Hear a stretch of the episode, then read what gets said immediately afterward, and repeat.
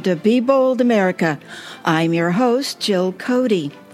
And before I introduce the topic and our guest bio, I'd like to invite Julie in now. Julie, are you there? Hi. Hi. I'm here. Oh, Hi. I'm so glad. Well, the reason I want to invite you in a little early is that, as you might have seen, I was going to have a co host today. Yeah. And Margaret Franz Costello um, woke up yesterday under the weather and can't join us today. So, oh, it's going around. We'll be thinking about her. yeah, well, she was so disappointed. She really was looking forward to discussing this topic and speaking with you. So, um, bummer. Yeah. but now you've you've got to just handle me. You know, it's just me today. Um, okay, good. Good. So to get started, I wanted to make a comment. Then I'll introduce the topic and then your bio. Okay. Okay. So on with the show. For my comment, I wanted to say that we have a program today that may seem a little off topic from discussing ideas on how to restore our democracy and fight the climate crisis. However, it really isn't.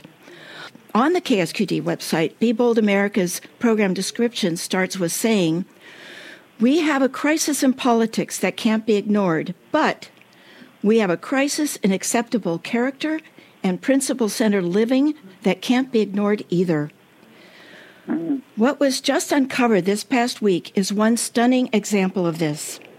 We learned that Fox so called news reporters who promoted the big lie on their network knew the election was not stolen, but still promoted that lie anyway for fear of losing their audience to other right wing media. And if that happened, they feared the resulting loss of revenue that would cause. Ram Dass said that truth is the basic fabric of the universe. The truth is everywhere. Wherever you are, it's right where you are. It is right there in front of us all, unless you have people in power positions intentionally ripping that fabric of truth for their own personal gain. Those who do this have no character, nor are they living principle centered lives. It would be impossible for them to do what they do if they possessed either. We have big things to do. Today, our program is You Are the Universe. Ram Dass Maps the Journey, which is also the title of a new, beautifully designed guidebook. The guidebook has been sourced from five decades of recordings. In it, Ram Dass shares his life story and transformative teachings in his own words with honesty and humor. Ram offers teens and adults of all ages life altering inspiration for understanding universal truths, navigating their unique paths with compassion and awareness, and living a meaningful life. Our guest today is Julie Weinstein. Julie's professional career is devoted to advancing environmental and social justice. She also serves as both a Jewish and Buddhist chaplain in the jails, within the justice movement, and for people experiencing loss, grief, and trauma. And Julie has been practicing Ram Dass's teaching for over two decades and co leads community initiatives for the Love, Serve, Remember Foundation. Julie, welcome again to Be Bold America. Thank you. Hi, it's so good to be together. It is. I'm look. I was looking forward to this interview a whole lot. So maybe the best place to begin is to just tell us briefly about Ram Dass. Yeah, happy to. Um, Ram Dass was very well known and still is a very well known sort of counterculture icon from the 60s. Um, he was in early in his career was a psychologist um, and has a background in um, child psychology as well, and really started to explore um, in the 60s and early in his career, you know, who we are and why we do the things that we do. And um, had the good fortune to spend some time with Timothy Leary uh, at Harvard and do some psychedelic studies um, and really dive a little bit deeper into the truth of who we are and why we're here, and ended up um, leaving Harvard. Got kicked out of Harvard, and and he and he tells great stories about how that came about. Um, and ended up journeying to India and had the beautiful fortune of meeting his his teacher, his guru, and came back to the States after India and started speaking about um, about just that, who we are and, and why we're here. And, um, been a lot of time going back and forth uh, to India, also um, in social initiatives, uh, environmental justice movement, social justice initiatives, and um, uh, Ram Dass's uh, teacher, um, Neem Karoli Baba, his guru, said to love everyone, uh, feed everyone, and tell the truth. And um, and remember God. And that's exactly what he did. He spent his entire life doing just that. And um, I think many of your listeners will probably be familiar with his iconic book, Be Here and Now.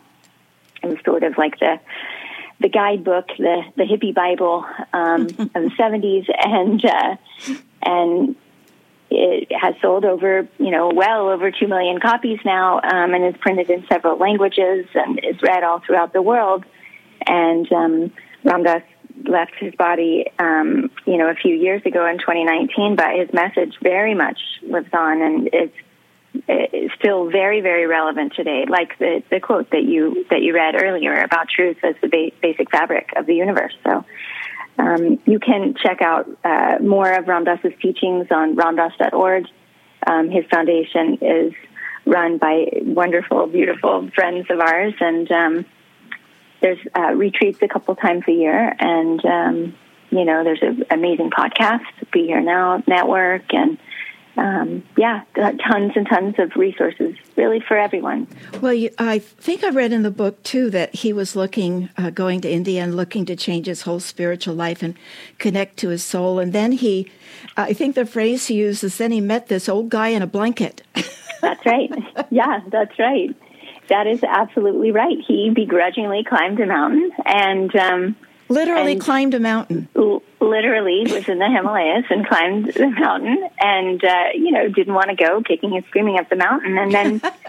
um, you know, and you can you can read about his journey, uh, but essentially, kind of fell at the feet of this man who looked at him and and loved him um, despite all of his flaws and uh, you know all of all of his longings and clingings and um, shortcomings and uh, you know never he he had never experienced such unconditional love like that before. And um, his teachings you know Neem Karoli Baba who who goes by Maharaji which really means great being um, had very simple teachings uh, and and really resonated deeply with Ram Dass at the time so yeah so you're with the Love Serve Remember Foundation. Tell us about that.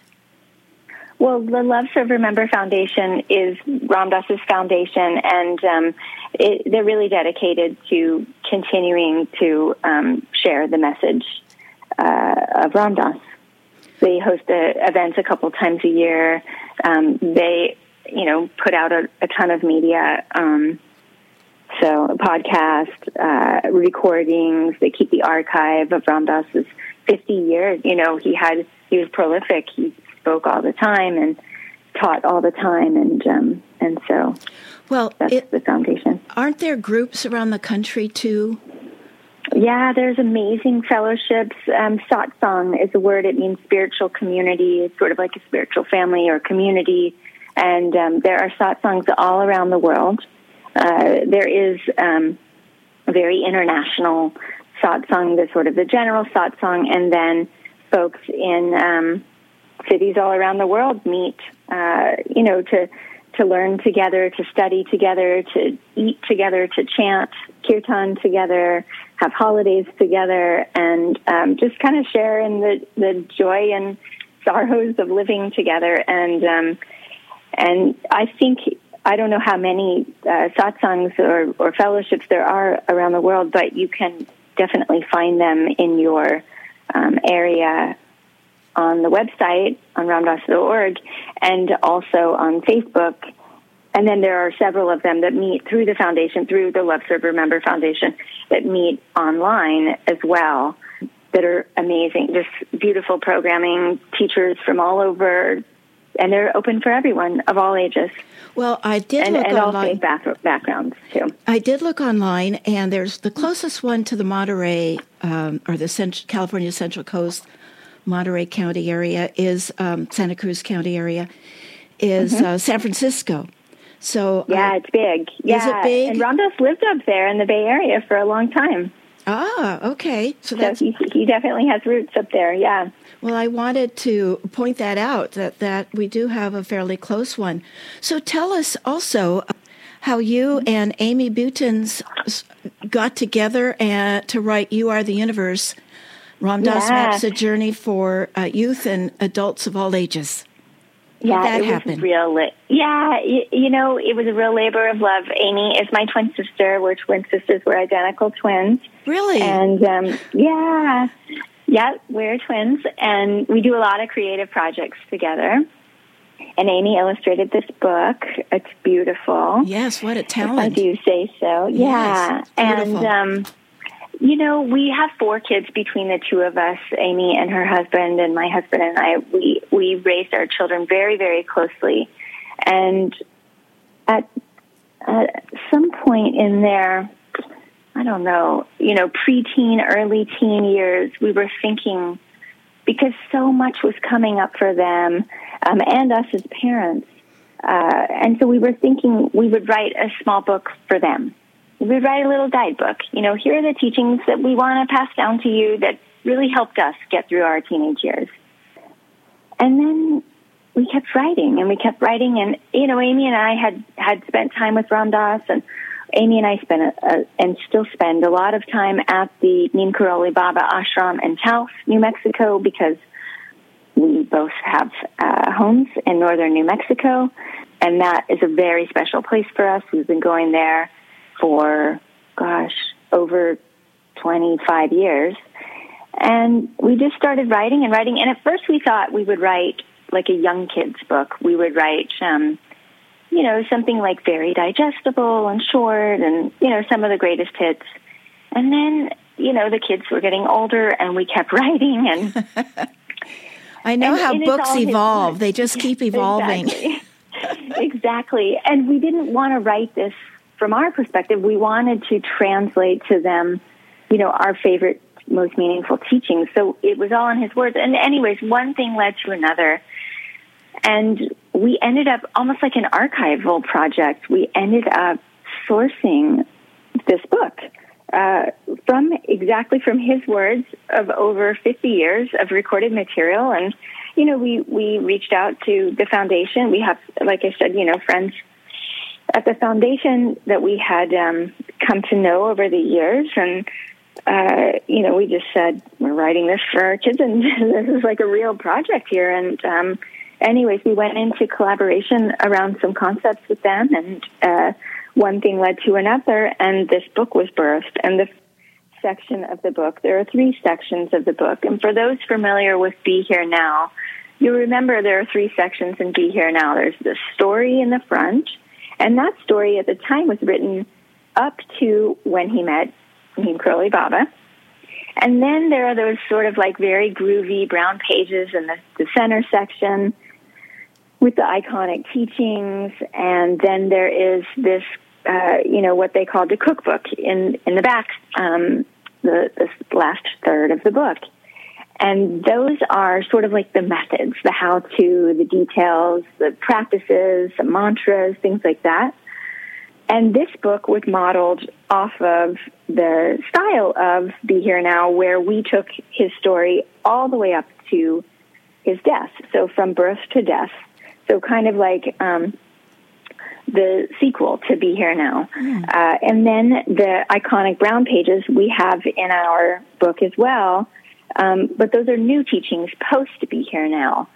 Um, and then where they have the cookbook in the back, we have our spiritual toolbox. And that again includes teachings from um, post Be Here Now up until his death. Well, I have questions so, for after yeah, the break. Yeah. You're listening to Be Bold America on KSQD 90.7 FM. Many voices, one station. Listen globally online from the ksqd.org website.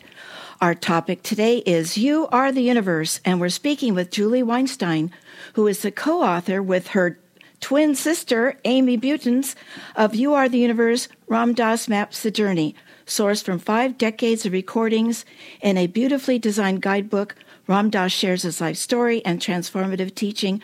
Learn more by visiting ramdass.org. I'm your host, Jill Cody. Ready to connect and have fun? UC Santa Cruz will host the 2023 West Region Conference of Experiential Education. It takes place March 3rd to the 5th next week at the restored 150 year old Cowell Ranch Hay Barn and 30 acre farm and garden. The conference explores how educators and students can provide a learning environment in which everyone can thrive, promoting justice and equity. To learn more about this gathering, call Kim at 831 234 2046. Hi, it's Olivia Munn with my shelter pets, Frankie and Chance, reminding you that when you adopt a shelter pet, you discover all the things that make them unique. Adopt Pure Love at theshelterpetproject.org. Brought to you by the Ad Council, the Humane Society of the United States, and Maddie's Fund. We're back. Would you like a friend to hear this interview on You Are the Universe? Be Bold America is available as a podcast. Subscribe for free from your favorite podcast platform. Would you also like to be added to our news group and get advance notice of our upcoming interviews and the link to the audio afterwards? If yes, then please text Be Bold America at 22828. Text Be Bold America at 22828. And if you've signed up already, thank you very much. Also, I've just learned the provider for our news group is discontinuing this texting service. So if you've been thinking about joining by text but haven't done so yet, do it now before this easy method is gone. Now, Julie, I know an important area that Ram Dass talked about was in his teaching was understanding grief. Uh, can you mm-hmm. talk about that a little bit? Because I think there's a lot of lot of grief uh, from our national level into our personal lives that all of us need to manage. Yeah, there is so much grief. Um, and Ram Dass spent a lot of time working with grief uh, and people who were grieving. He often would say that grief is something that we can work with. You know, we don't have to push it away. We can spend our time with it. And, you know, back to this sort of first quote that you opened up with around truth he he really took that seriously to cultivate the witness within, to to see where we're at, to feel all the feelings, to acknowledge, and to sit with it. Uh, and so, yeah, I mean, I think grief is a common experience. Um, sometimes can be very uncomfortable for some people.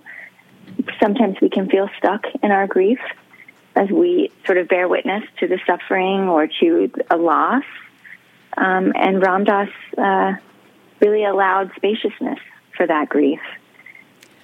You know, I feel very happy in my personal life. You know, a wonderful husband Good. and a, a, a, wonderful place here at KSQD and and yeah. wonderful friends. But I carry grief regarding what's happening in our country. And Ram Dass says that there's an ocean of suffering in the world, and yeah that there's pleasure, beauty, fun, and play, and an ocean right. of love, too. However, right. I feel the media brings the ocean of suffering immediately to us. It's so intense. What often happens is we feel powerless.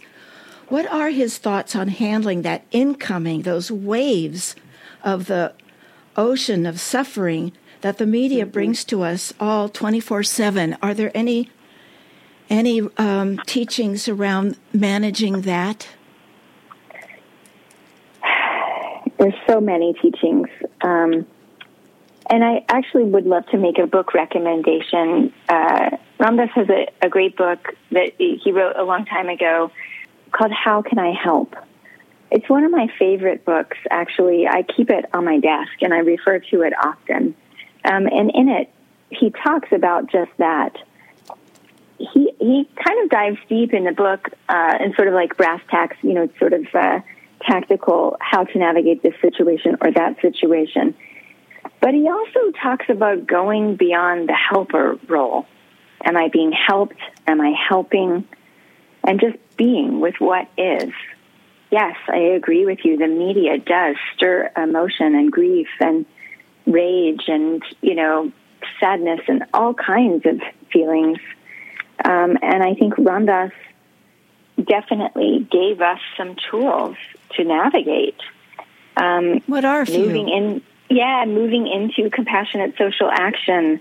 Um, you know, remembering our breath. There's a, a section in our book, but he talks a lot about it around karma yoga, which is the yoga of action, uh, and the bhakti path, which is devotion. And when we practice karma yoga, we're making a, our actions, our social actions, you know, our protest, our letter writing, our whatever it is, into a sacred offering.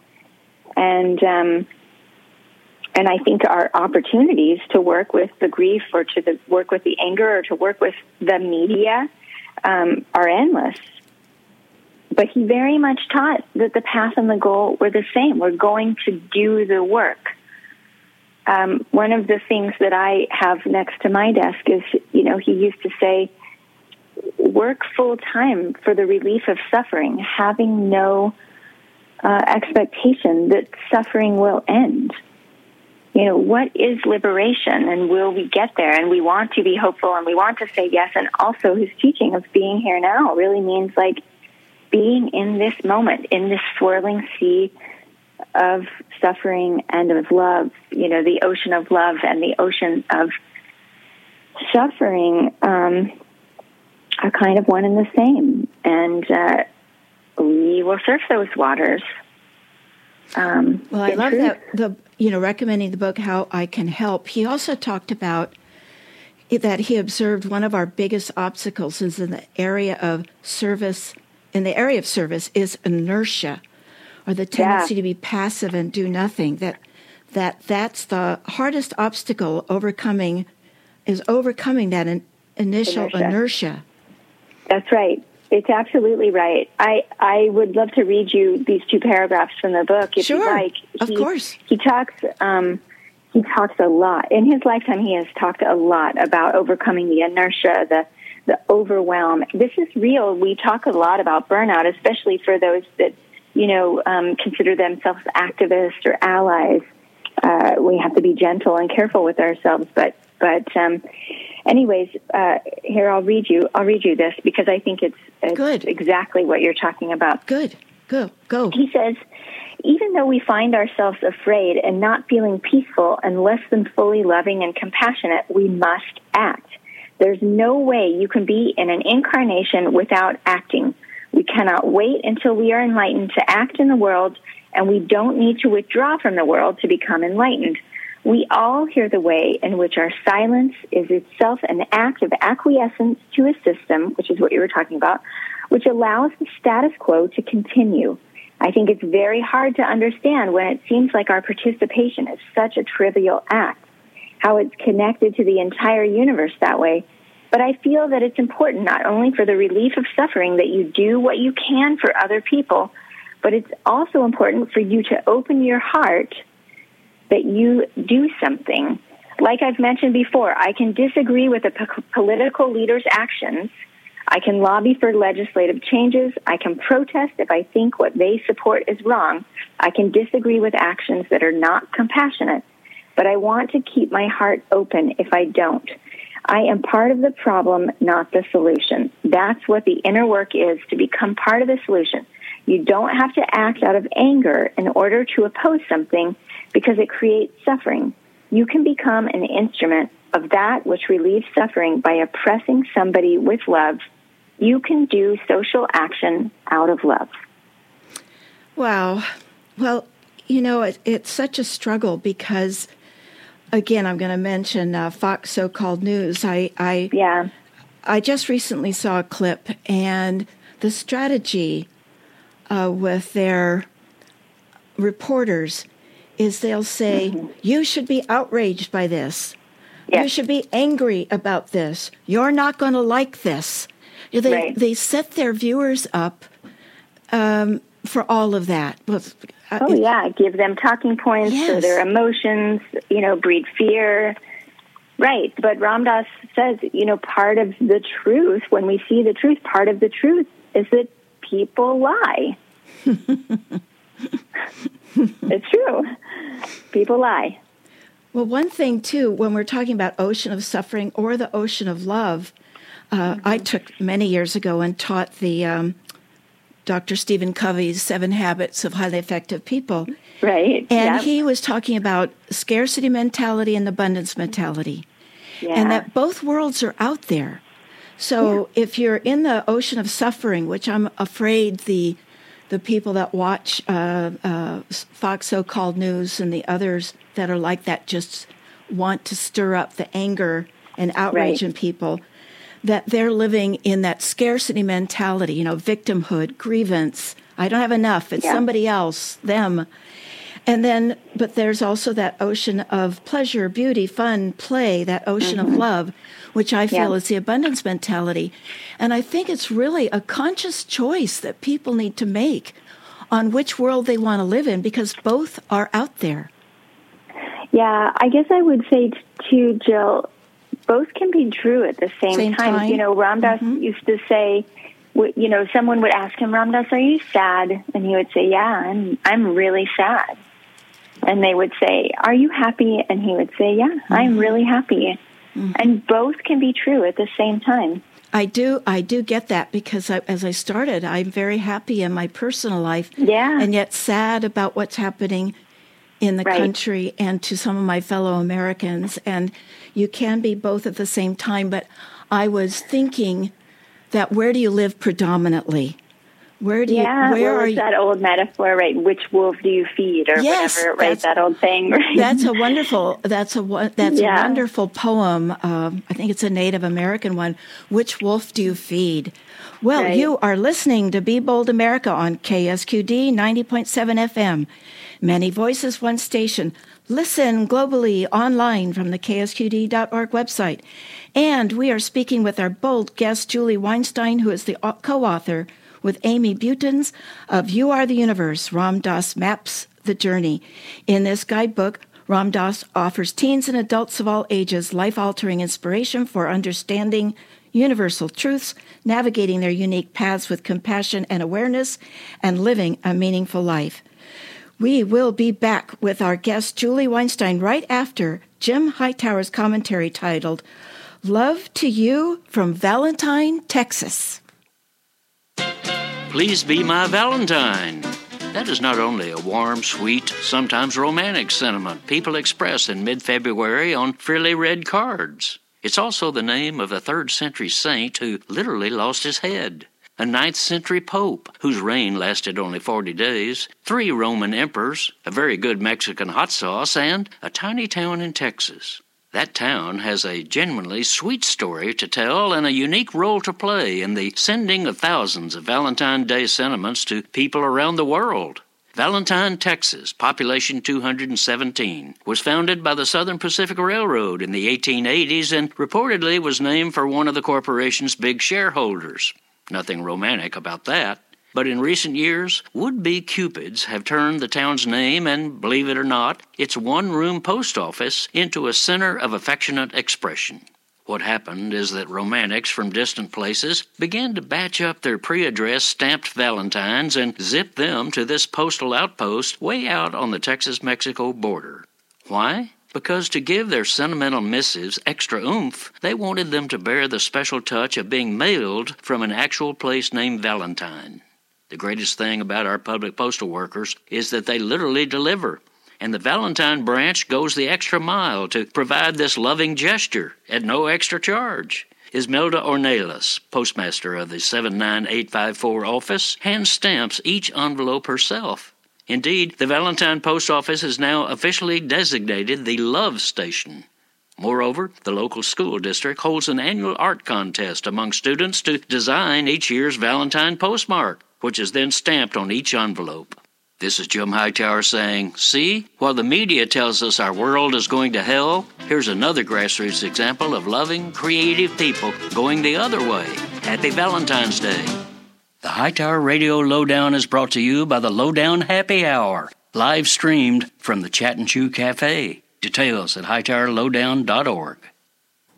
If you're just joining us, we're speaking with our bold guest, Julie Weinstein, who is the co author with Amy Butens of You Are the Universe Ram Dass Maps the Journey. Now, Julie, I wanted to ask you another question about mm-hmm. the guidebook because um, I became, when I was reading it, I became uncomfortable with relating Ram Dass's experience with hallucinogenics in a book for mm-hmm. youth. Why was this included and what was the purpose of its inclusion? Yeah, so I will um, tell you a couple of things. It was included because it's kind of an integral part of his story. This is a book for older teens, the young adult audience.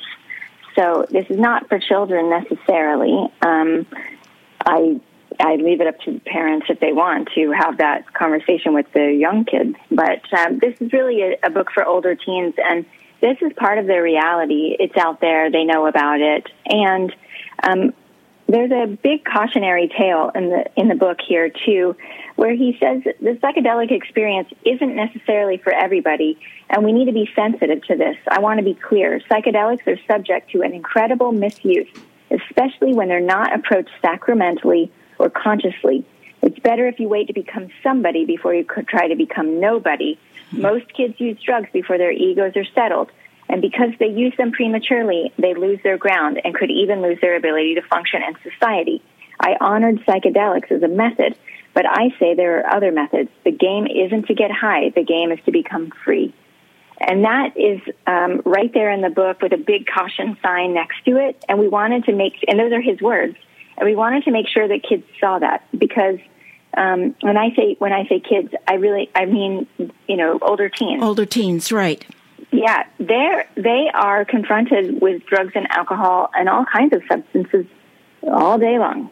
It's out there, and so I know that this is intimidating for some you know parents or or uh, guardians to see. Uh, you know, this, what a beautiful book, but I don't know if I want to scratch the surface with my with my teenager. I mean, I hate to break it to you, the surface has been scratched. so we can shy away from it if we want to. And what he said really is true. You know, it's not to get high, it's to become free. But this was a very, very integral part of his uh, awakening because he had never done anything or, or even fathomed anything like this before. And, and that was a portal into the truth of who he was. Hmm. Thank you for that. He also talked, and I think this is something that happened to me as a young adult, mm-hmm. is um, becoming trapped in other people's expectations. I think that right. when you're a, um, well, even when you're a child, you're responding to your parents, and and then when you become a teen, you're looking to, you know, trying to develop who you are, and right. and then you get trapped in what other people want you to do. Can you expand on that from his perspective? Yeah, so sometimes he used to teach this this uh, metaphor. We were born. He would say, you know, I was born into the spaceship. You know, this costume, right? Uh, who everyone thought I would be, and they used to say to me, like, very nice space suit. What a nice, you know, right? But the, it's a metaphor. You know, like, um, oh, you're doing so well. You're so good. You are so smart. You are so successful, right? And the expectations that were laid onto him and he really talked a lot um, over the past 50 years about how long it took for him to outgrow that costume, to to break away from who he thought other people thought he was. And he used to say, you know, when he would meet someone new, he would say uh, to himself, you know, are you in there? I'm in here. Mm-hmm. You know, he says much of our life is us um, reaffirming to each other that our costumes of identity are on straight and encouraged us to like drop the costume, be your true self. Uh, and then he says that sometimes it didn't seem very natural to him. You know, I'm I'm a scientist. I'm a professor. I'm a whatever. Right? I'm successful. I'm an an art collector. You know, I'm wealthy. Those kind of things. Right? And and it was through psychedelics actually that he learned that he is not those things. He is not the costume. We are not the costumes that people have put us into. Well, you mentioned the phrase "be your true self." How does mm-hmm. a, a young adult know what that is? Well, it's a great question, and I think part of this path um, is to figure it out. And I think there's a lot of adults that haven't figured it out either, right? this is a lifelong process. It's mm-hmm. not just, it really is sort of like this archetypal or universal existential question Who am I? Mm-hmm. Who am I? Why am I here? You know, how do I work in this world? What is my purpose? What happens when I die? Where do I come from? Those are fundamental questions. And, you know, the section on methods, and those are techniques to sit and contemplate it, whether it's through meditation or yoga or chanting or service, uh, social action. You know, all of these things are tools. Being in spiritual community, prayer, you know, all of these things, right? These right. methods mm-hmm. are can help us. Well, he says, and they're for anyone of any age. Well, it also a discussion for a young adult um, is, you know, when he talks about um, that he thinks the heart is the only institution that he trusts as an agent of That's social right. change. It's not the big yeah. organizations, not the government, not the family, but it comes down to the human heart. And I don't know that young adults are really taught to listen to their heart. Right or what it, what does he mean by it comes down to the human heart? Yeah, most teens, most children aren't taught to trust themselves, right? Right. Um, and those are great conversations for us to have with young people as educators, as guardians, as parents, as you know, peer mentors, whatever, to talk about uh, institutions, to talk about um, intuition, to talk about, you know, what we know to be true. Let them express their questions. Those are healthy conversations for any of us to have with kids. Right. Today. Well, your section two of the guidebook is called From Here to Here to Here. And yeah. it talks about what are the three planes of awareness or three spheres of awareness. And it seems that it relates to this, uh, that what we're just talking about. What does that mean, the three planes of awareness? Is sure. one of them the heart? right. Well, inside of our heart, we have awareness, we have a soul, we have an ego. And those are really the planes that Ram Dass says we operate in the world on. When we operate from our ego, we know what that looks like, right? Right. we sure do. But we can't drop our ego fully. That would be maybe unsafe for us that would compromise our security in the world if we fully, fully dropped the ego, right? I saying, you know, I um, I deserve protection, or I belong, or I have value, right? Uh, we need a little bit of ego, not too much, but we need it. Having awareness, you know, when we recognize our own consciousness in the world, you know, our own passions, uh, being able to discriminate, um, knowing what the you know uniqueness is of not only ourselves but every person in the world, having the distinction uh, that we are connected um, to, to truth, to each other, you know, all faces. That's important too, and that is another plane that we operate on. But Ram Dass talks a lot about the soul, especially later in his life. And when we operate from the soul, transformation is possible. That is where we really can bear witness to the deep suffering and uh, not get so carried away in ego. The soul allows us to identify heart to heart with maybe someone that we do not want to identify with. Uh, you know, he says, um, like, he talks about politicians being like shoddy or manipulative or deceitful, right? But we also know that they are fellow souls, just like we are. And when we can keep our heart and our mind like soft and open and receptive um, to see them as souls, we can do our work, we can we can do our action, from a from a different place that's not so maybe mired in ego or righteous, you know, anger or what have you. Um, reject the action, but not the person, right? We don't necessarily, um, we might not be able to change people, but our love, I believe, and I think Ram Dass very much believed, is powerful enough to make that possibility. He also uh, said true. it's hard to look within when the mm-hmm. pizzazz, I love that word, when yeah. the pizzazz of the culture pull, pulls you outward. It's hard to look within when the pizzazz yeah. of the culture pulls you outward. Can you elaborate on that? Yeah. Well, you know, you talked about the media. I mean, right. pizzazz reminds me of like jazz hands and yes. Broadway, and you know, which I love. I love his language. He's so colorful, but um, but it's still true today. You know, pizzazz is not that popular of a word, but oh my gosh, it's so distracting. Look at social media. It's super pizzazz, right?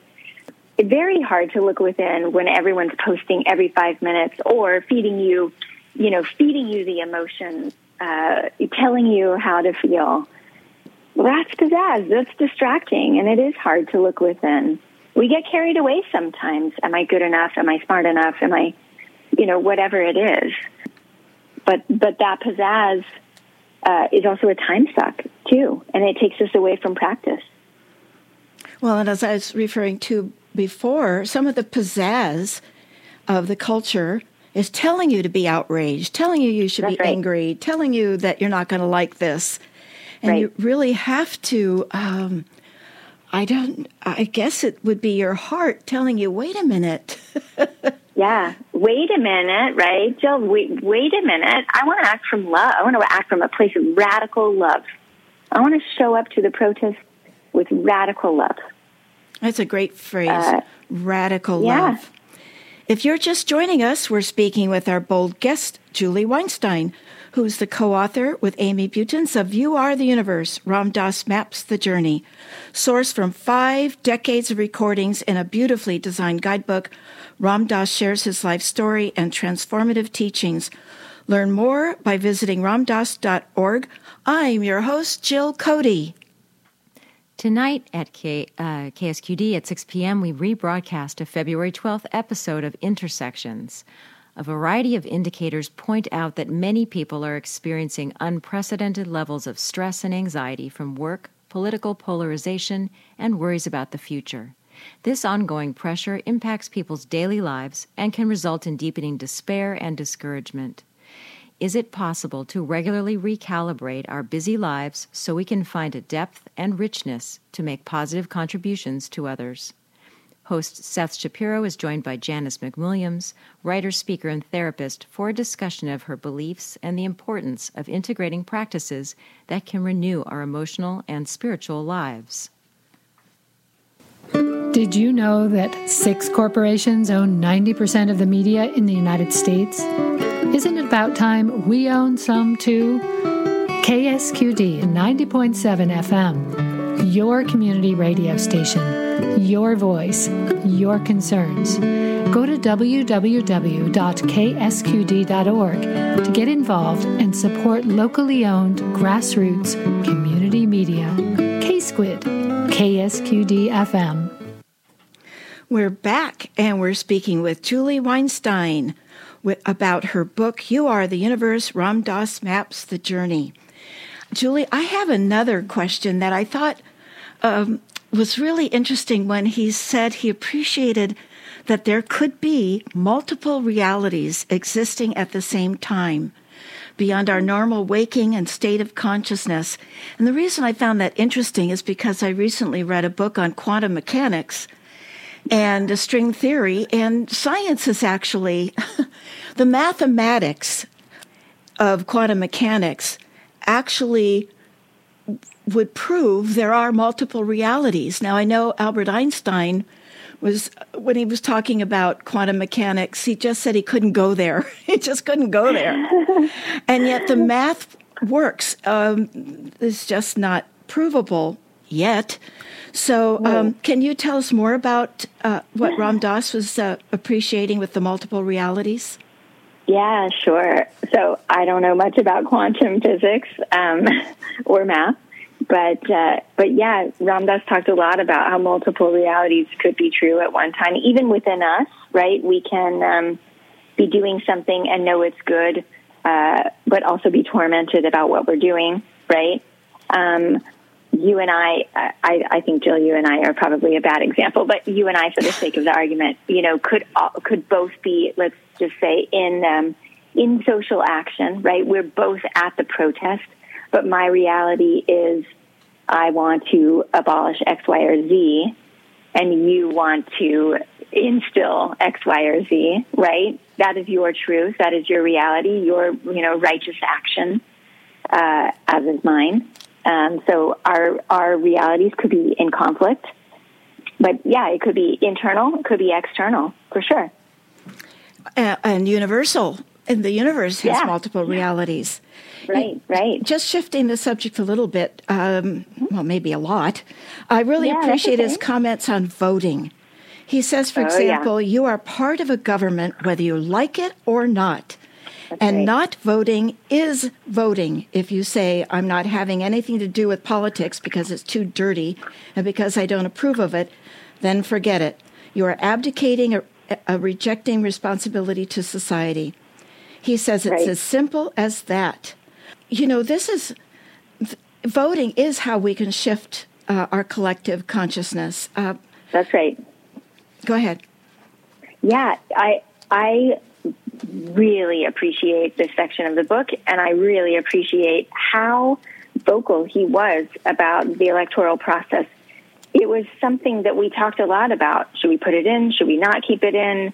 You know, there's a lot of people that are like, I don't want to participate in this society, right? I don't want to look at that suffering. I don't want to. The voting system is rigged. My vote doesn't matter. You know, I'm in a blue state. I'm in a red state. It doesn't matter, right? There's a lot of reasons.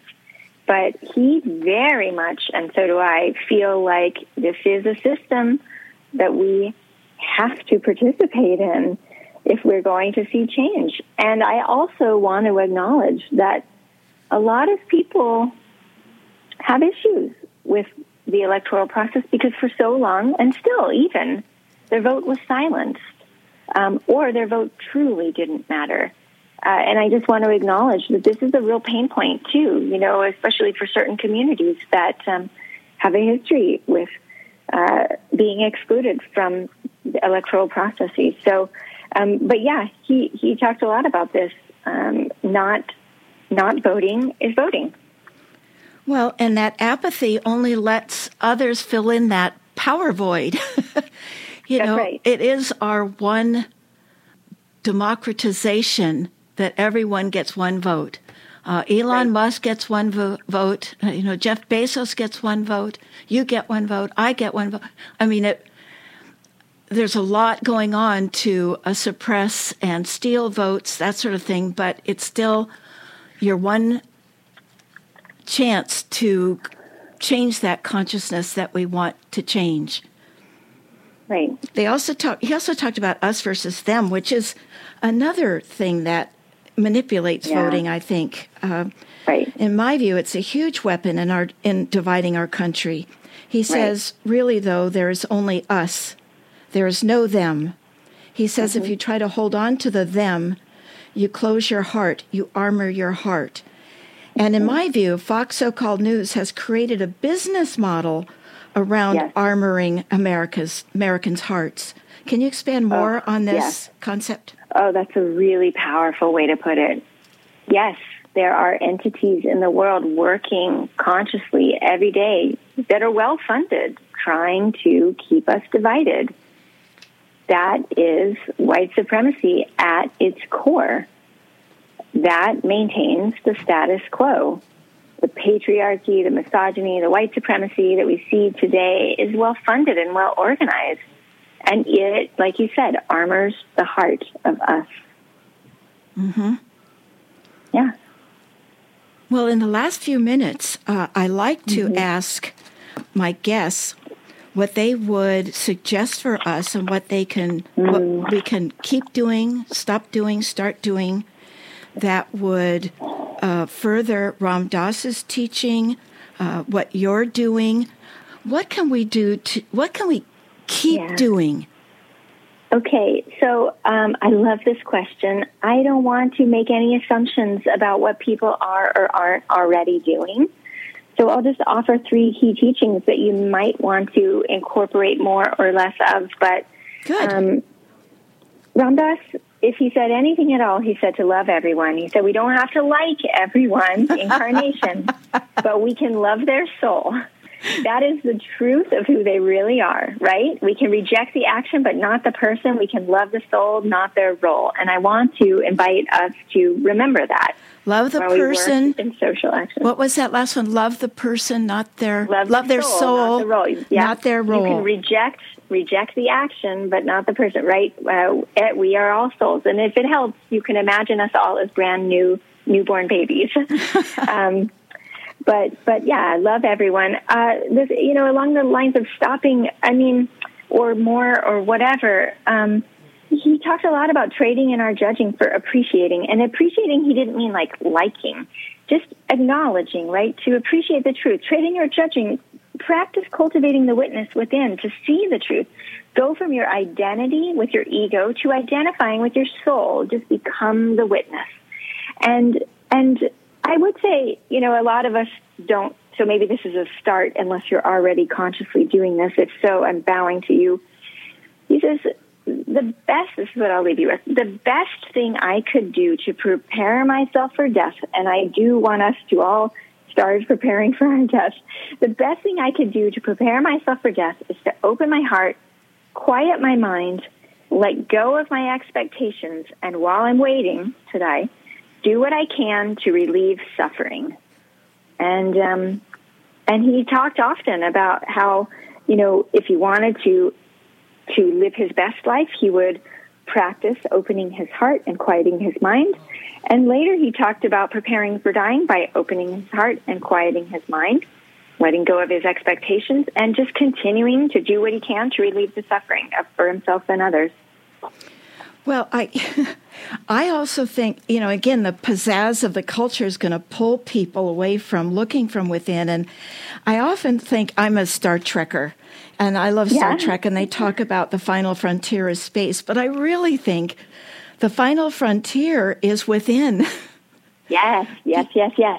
Yes. People no, are so beautiful. focused outward and pulled by right. the pizzazz and told what to feel. And yeah. really stopping all that and looking within, I think, is our final frontier. I think Ram Dass would very much agree. Oh, the I'm final so frontier is within. Yes. well, one of Stephen, my favorite Stephen Covey quotes too was, "Be a light, not a judge. Be a model, not a critic." Oh, that's beautiful. So to try to live on that light and model side of that of that equation, and yeah, reject really the beautiful. judge and critic as well. Yeah. So, are well, there? I love this conversation. I'll just say if anybody wants to pick up a copy of You Are the Universe, they can do that at their local bookstore, on Amazon if that's where they choose to purchase. Uh, I think on the Simon and Schuster website. You know, I, I support your local bookstore. Really is my favorite place. But um, yeah, Yep, uh, support your local bookstore is my favorite too. And maybe in the last couple of minutes we have also Mm-hmm. talk about um, section three. You know, the tools. Okay. It seems Mm-hmm. like the tools um, also fit into what we could keep, stop, or start doing as well. Oh, absolutely. And Ram Dass says, keep in mind, these are all methods, and you don't want to get trapped in the method.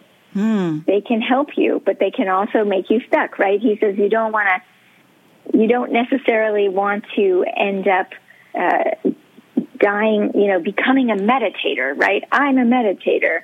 You want to lose yourself in the meditation, right? So don't get too stuck, don't get too uh, trapped or identified. But yeah, the the the third section of the book, these are all methods. Uh, practicing karma yoga and bhakti, the bhakti path, like I said. Um, there's a section on mantra for chanting, breathing. Um, you know, just a beautiful, beautiful quote. I'll, I'll close you with. Um, you know, about coming back to your breath. Each time you notice your mind has wandered to other thoughts or is caught by background noises, like you're talking about, Joe, Mm-hmm. bring your attention back to the easy, natural rhythm of your breathing. that carries us sometimes in moments of anger or, you know, in, in the sort of center of injustice. And come back to your breath for a second. It's interesting that you said that because both Eliza and I, just before the show, you know, Eliza's my mm-hmm. program engineer and mm-hmm. and she's coming in. It's raining here, and and there's lots yeah. of things to do in the last sixty seconds before the sh- show begins, and we just sat here and took a couple of deep breaths together. yeah, perfect. Yeah, right? that's be here now. Be yeah. here now, and that's that's how you can apply it in your uh, daily life. Well, Julie, thank you for being our yeah. bold and impressive guest today. It was really enlightening and instructive to spend some time with you. Um, you and your twin sister are doing such valuable work. Oh, thank you so much, and thank you for having me. It's been a real treat to talk with you. Well, thank you. And remember to visit ramdass.org. And there mm. you will learn more from Ram Dass because we must create together a bold, democratic America with informed and in principle centered citizens who possess good character mm-hmm. and who are living meaningful lives, because only then will we make constructive and creative policy and voting decisions for our country. Our future mm-hmm. depends on it. What's next Amen. on Be Bold America? Please join us on Sunday, March 12th, when we'll be discussing how can we unlock climate science. For this program, we will be interviewing Monica Granados in Ottawa, Canada, who is the Assistant Director for Open Climate at the international nonprofit organization Creative Commons. The climate crisis's resulting harm to our global biodiversity is one of the world's most pressing challenges. The complexity of the climate crisis requires, requires global, national, and local actions informed by multidisciplinary research. The goal of Creative Commons multi-year open climate campaign is to promote open access to research that will accelerate progress towards solving the climate crisis and preserving global biodiversity. We are going to solve our global challenges with global knowledge, meaning the research, data, educational resources, and software must be open and available to all. Find out how we can unlock climate science. Joining Be Bold America on Sunday, March 12th at 5 p.m. And as a reminder, Be Bold America is available as a podcast. Now you may listen to the show anytime for free by subscribing through your favorite podcast platform, such as Apple, Google, and Spotify. I want to give a special thank you to Be Bold America's program engineer, Eliza James, and to our station's program director, Howard Feldstein. You are listening to KSQD Santa Cruz, Many Voices, One Station. Listen worldwide online at ksqd.org. Stay tuned for Intersections with Seth Shapiro. My name is Jill Cody, and thank you for listening to Be Bold America. Until next time, keep, stop, start.